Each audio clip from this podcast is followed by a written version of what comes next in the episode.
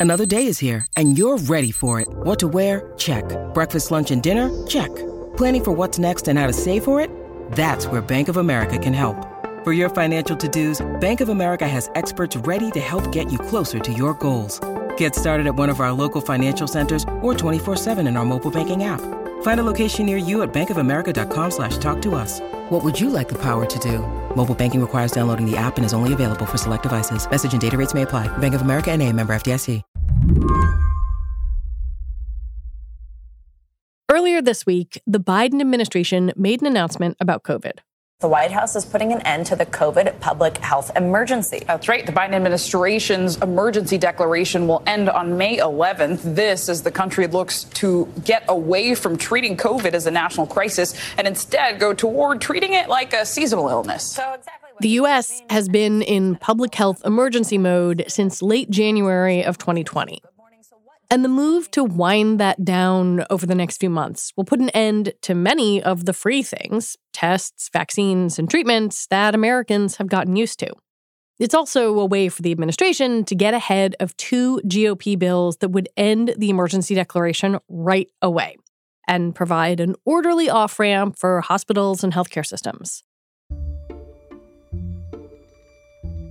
Without question, the country has vastly more tools to fight COVID than it used to.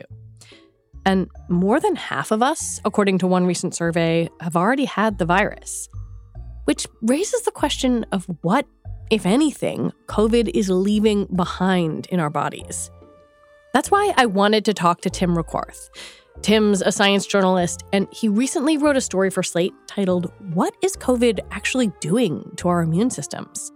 In part because people in his life wanted to know. There's been some stuff circulating on various social media platforms about how it's potentially destroying, quote unquote, humanity's um, immune systems. And that was a very compelling concern for people because it could come from potentially even mild infections. And so they were like, hey, what's the deal? What's really going on here? And that's what spurred the spurred the interest for me.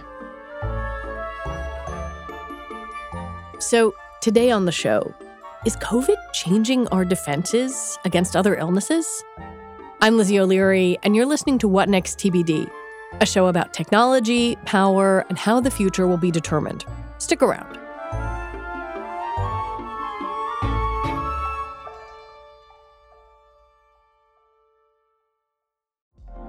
Apple Card is the perfect cashback rewards credit card. You earn up to 3% daily cash on every purchase every day.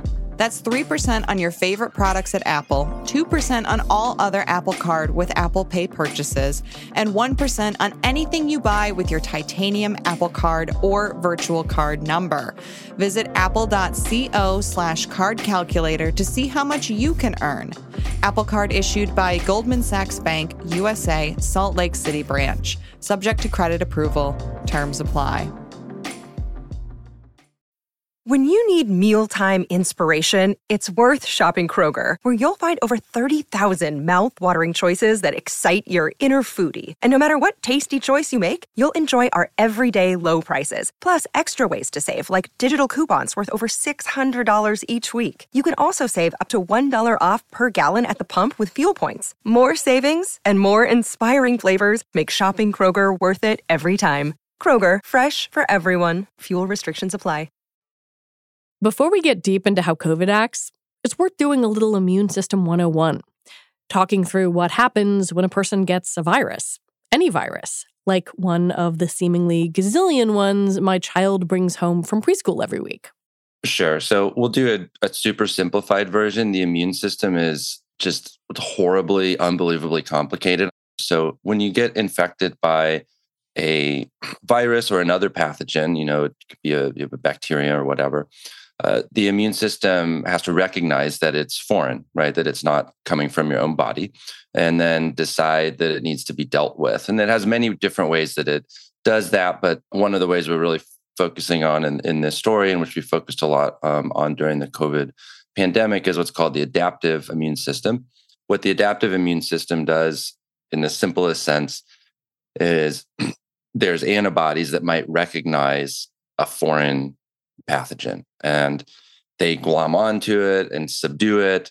And because that happens, there's an immune memory, which then is created for that pathogen. So cells that say, hey, this was the best antibody to destroy this pathogen. Let's remember and keep this one on hand so we can manufacture it very quickly the next time we see this pathogen or something very similar.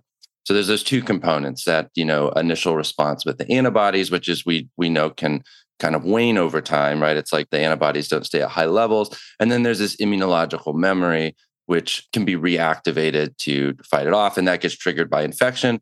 And that's the same thing that gets generated by vaccination, which is why you can remember, quote unquote, um, it's as if you've had, in some ways, a COVID infection without ever having an infection. And basically the same thing happens with COVID, right? Like it, we're talking about a very kind of standard process, even when you're thinking about a novel pathogen.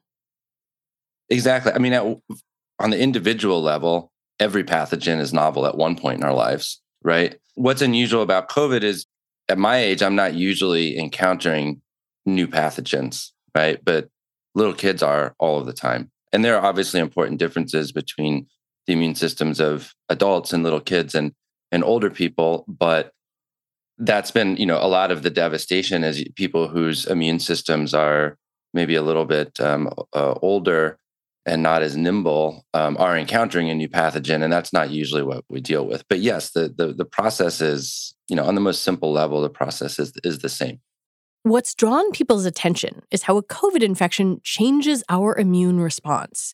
One noted immunologist who was looking at data from serious cases in 2020, before the advent of vaccines, went so far as to say it deranges the immune system. In those 2020 patients, Tim says, some immune changes were profound. So if you look at those patients, you can see all kinds of wacky stuff going on with the immune system. And to some extent, this is not surprising. If anyone is battling a very extreme infection of any sort, like it really, the immune system could do all kinds of things and it may right itself or it may not, right? I mean, it's just one of the things that can go awry when a person is very, very sick. To the extent that it was unusual with COVID, every pathogen is a little bit unique, but you know the jury is still out on that. But there was certainly evidence, and people were looking very closely that really bad things could happen to immune systems when you you know had a severe bout with this virus that's kind of the most dramatic scenario. What do we know about, I guess, a more average scenario? Uh, someone who is getting COVID now, uh, someone who is vaccinated who is getting COVID. What kind of information do we have about what that infection does to a patient's immune system? So I think that's a really important, you know, scientific question. You can't extrapolate from those really um, sick patients pre-vaccine to what's going on uh, with most people who get infected today.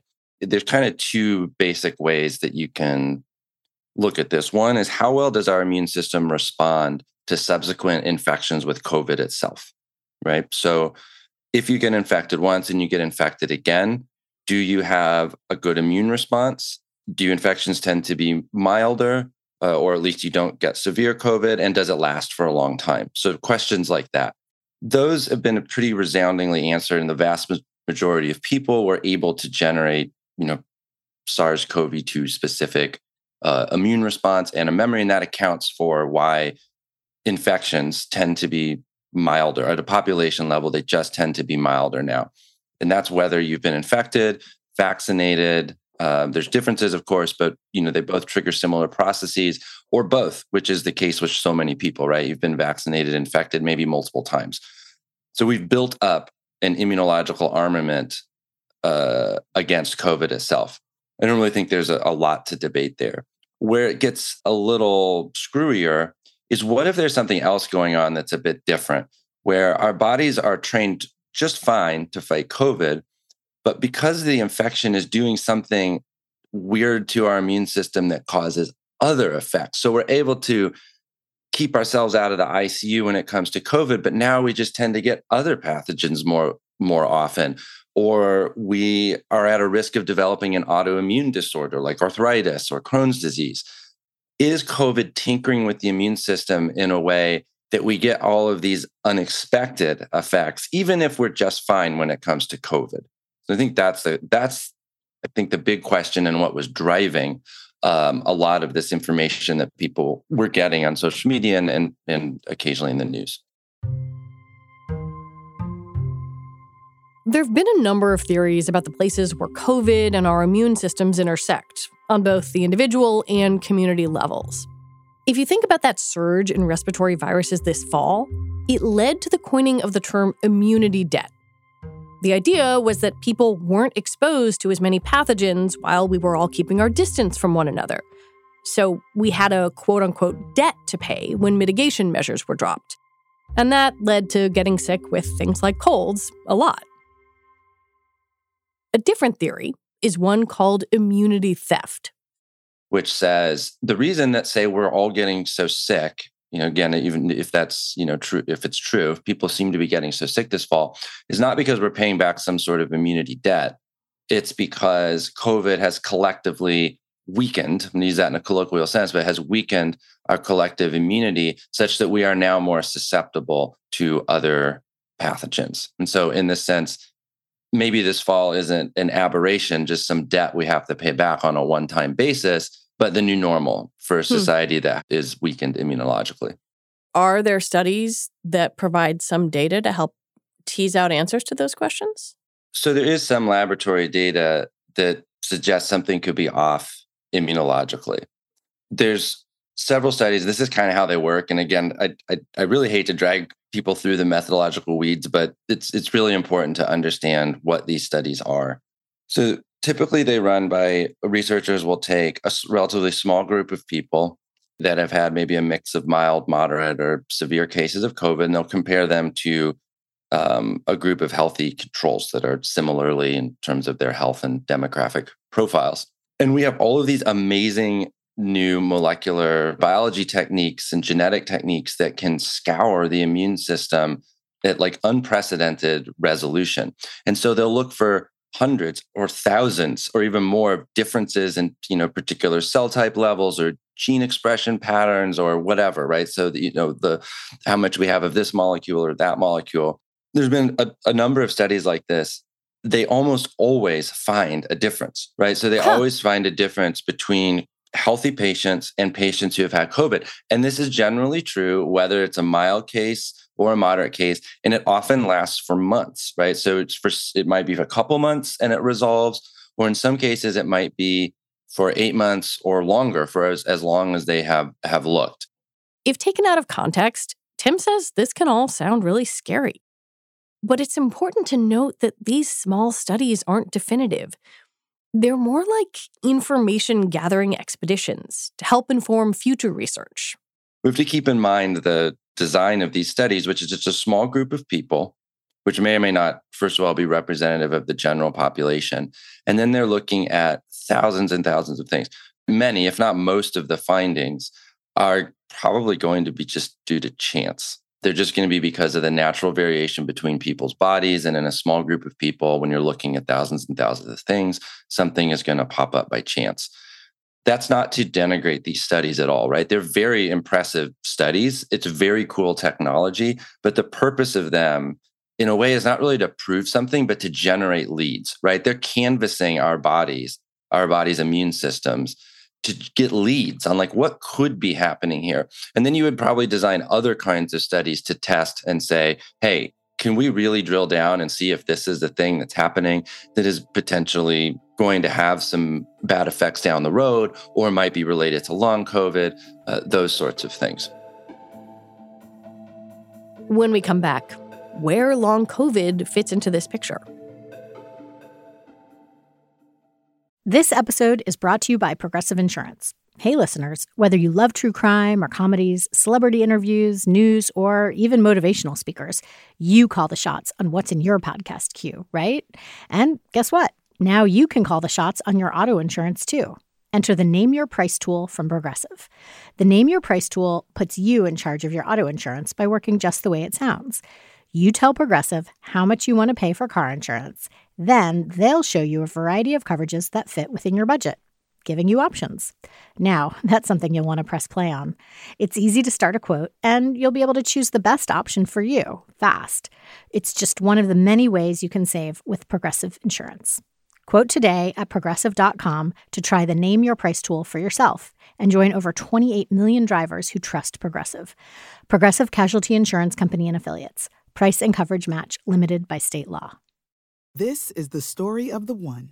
As head of maintenance at a concert hall, he knows the show must always go on. That's why he works behind the scenes, ensuring every light is working, the HVAC is humming, and his facility shines. With Grainger's supplies and solutions for every challenge he faces, plus 24 7 customer support, his venue never misses a beat. Call quickgranger.com or just stop by. Granger, for the ones who get it done. If you want to understand what is happening in the United States right now, you really need to understand what's happening with the courts, the law, and the Supreme Court. The battle between democracy and whatever this cage match is that we're witnessing, it's going to be won and lost at the ballot box, but it's also going to be won and lost in the courtrooms. I'm Dahlia Lithwick. I host Slate's legal podcast Amicus, and we are doubling our output bringing you weekly episodes from here on in because how else can we keep an eye on the many trials of Donald Trump, the conservative legal movement's assaults on our rights, the Supreme Court's latest slate of environmental gutting, gun safety eviscerating cases on the docket? So, follow Amicus wherever you get your podcasts. New episodes dropping every Saturday morning. Is there any way to know how widespread these kinds of changes are? Because you're describing these very small studies, and it makes me wonder is everybody's immune system changing? Or, yeah, maybe it is briefly, but everybody's bouncing back and it's no big deal? Yeah, I mean, the, you know, the short answer is we don't know how widespread the changes are. We also don't know if they're of any consequence or not. Hmm. These are newer, powerful techniques. And the truth is, we have not studied other viruses and pathogens as much as we have studied SARS CoV 2. So, in a weird sense, we actually don't know how exceptional this is, right? We, we haven't looked at immune systems in mass like this in this level of detail. That's what makes this such a gray area right now. And, and frankly, an exciting area of science is that we're not sure which of these signals that they're picking up in these very fancy studies are going to turn out to be really potentially important and interesting.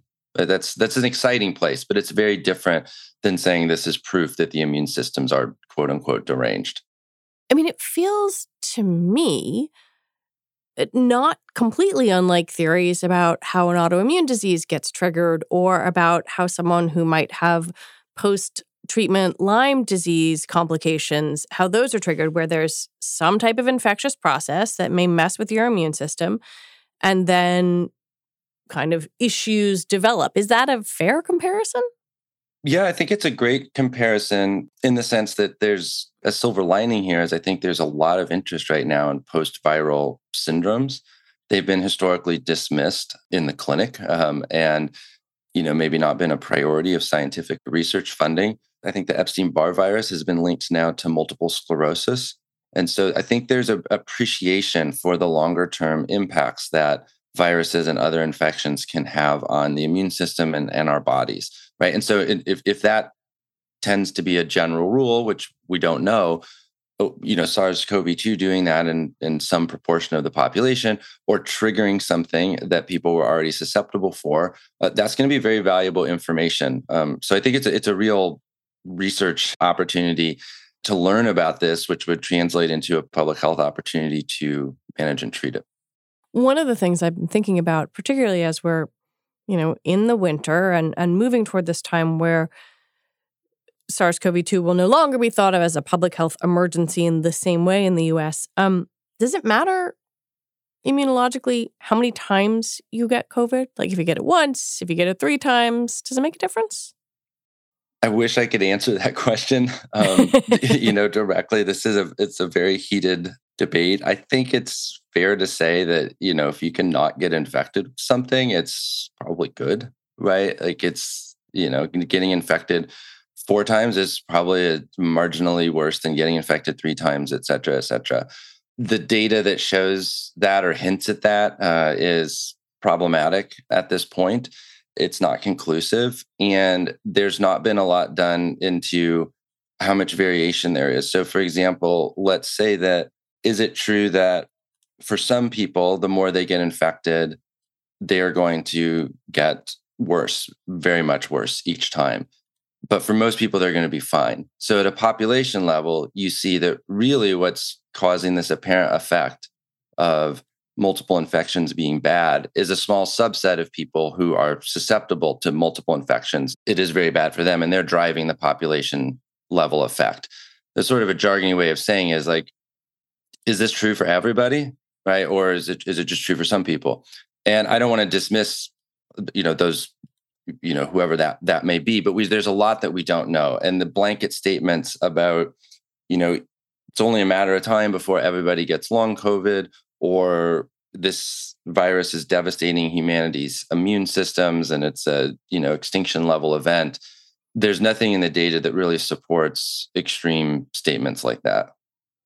Well, that was sort of the next thing I wanted to ask you because it, it feels like there are a couple of different kinds of damage that thinking about this could do. One is the very specific damage that may or may not happen to an individual's immune system. And and then there's the other kind of damage which is that the idea that people may look at this or listen to this and say, ah, yes, this is going to kill us all? The immunologists I spoke to give examples of other pathogens that can truly devastate the immune system right like hiv probably being the most most famous one it directly attacks um, immune cells and it leads to all kinds of issues covid doesn't work like that right there's a, there's a couple of random lab studies that say that it can potentially infect it. But it doesn't seem to be the rule that COVID is directly targeting the immune system and having those kinds of effects. There's other viruses like measles where it can mess with your memory to other pathogens. So if you if hmm. you catch measles, then your body has like forgot how to fight off, you know, a cold or something like that and you have to kind of relearn it. So there is weird things that viruses and and and pathogens can do. The immunologist that I spoke to said they're really not seeing that kind of you know they haven't found you know that that sort of signature yet and there's a recent study that came out. It was um, posted on a, a, preprint server meaning other scientists haven't had a chance to, to review it yet. You know it was done by german scientists and it was surveyed a huge number of health records in their um, health system. Uh, so it was a, um, you know potentially more robust than some of these other ones. And what they looked at was does a covid infection increase your risk of developing an autoimmune disorder either a new one or if, if you already have one, developing another one. There was a relative increase. So it, it sounds super scary. It was like, wow, 43% chance that you'll develop one after a COVID infection, which if I hear that, I get very, I'm like, wow, that's that's huge. But if you actually drill down into the numbers, you can see that about 0.8% of people in the control group got a new autoimmune disorder, and 1.1% of people in the COVID group got one. So we have a difference there of 0.3%. So it's a very big relative increase. It seems like that, but it's a very, very small absolute increase. And this is disregarding the, the fact that a lot of this could even just be an artifact. It's very hard to study. It could be an artifact of people who happen to see a doctor just happen to get diagnosed more with stuff, right. right. So it might not be anything, but I think that in some ways, as scary of headlines as a study like that can can generate, we're not seeing a huge spike. Like people are looking, we're not so far seeing a huge spike in autoimmune disorders yet. It could materialize. I don't know. I can't predict the future, but we're not seeing it yet. If the best we're seeing in a study that is probably overestimating it, if anything, is 0.3% increase, yes, that is thousands of people, at least in America. That's very important. There are things that should be done, there's research that should be done. It's not to dismiss that group in any way, but it is not the same as like you have a 50% chance of developing an autoimmune disorder every time you get COVID. That would be, I think, surprising to most researchers. How does long COVID figure into this? Like, is it linked to this question of immune system change or or is it different? So, long COVID may be a, a special case where the immune system dysfunction uh, is driving the pathology of the disorder. A lot of the studies are looking specifically in long COVID patients. And there's one study that found when they did these super fancy molecular techniques, they started this really early and like before long COVID was even really a thing, right? We're talking like June 2020, May 2020. And they were analyzing all their data and then they sent it over to the clinical team. And they were like, huh, the people who's have this particular immune thing going on happen to be all the people that have long COVID, right? So I think there's probably something going on there.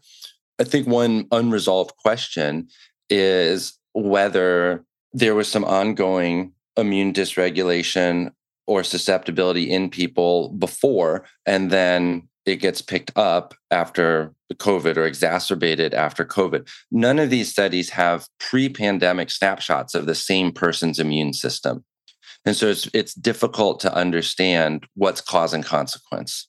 And again, not to diminish the, if someone has an immune system issue for any reason, like that's that's important but it's a, it, it has a different implications if it's like covid is causing everybody's immune systems to go out of whack versus if you have a pre-existing immune system dysfunction or susceptibility you're going to be more vulnerable to this condition one of the reasons that i wanted to talk to you after reading your piece was that i i have spent a lot of time reading this book and thinking about it um, called The Invisible Kingdom by Meghan O'Rourke, uh, which is all about chronic chronic disease. And one of the things she writes about is long COVID and the speed with which it has been studied and analyzed and resources have been thrown at it as opposed to something like chronic fatigue syndrome or or or post-treatment Lyme disease where it took you know, patients and activists years and years and years to get that kind of critical mass of funding and interest. And I wonder if you find hope in that, the the speed and interest that understanding COVID, understanding its effects on people's immune systems, and, and understanding long COVID has generated again I, I you know i wish it hadn't had to come at the expense of this much suffering but i think yeah. it's it is a silver lining i think that there has been a validation both at like the personal and and medical and scientific levels that post-viral illnesses which can often come with um, symptoms that are again dismissed in the clinic you know things like fatigue post-exertional malaise. Brain fog. Brain fog um, they, they they're often more prevalent in women and so it intersects with the relationship between women reporting symptoms and how it gets interpreted by the medical establishment. So i think that and there's been a huge grassroots and organizing effort around long covid probably you know piggybacking off of some of that frustration from some of these other conditions so i think it's extraordinary and i also think that one of the th- reasons that it was so hard to study before is that everything was occurring asynchronously. People were getting infections when they got infections and they developed stuff when they developed it. We have this really unusual natural experiment, so to speak, where basically everybody got an infection at the same time.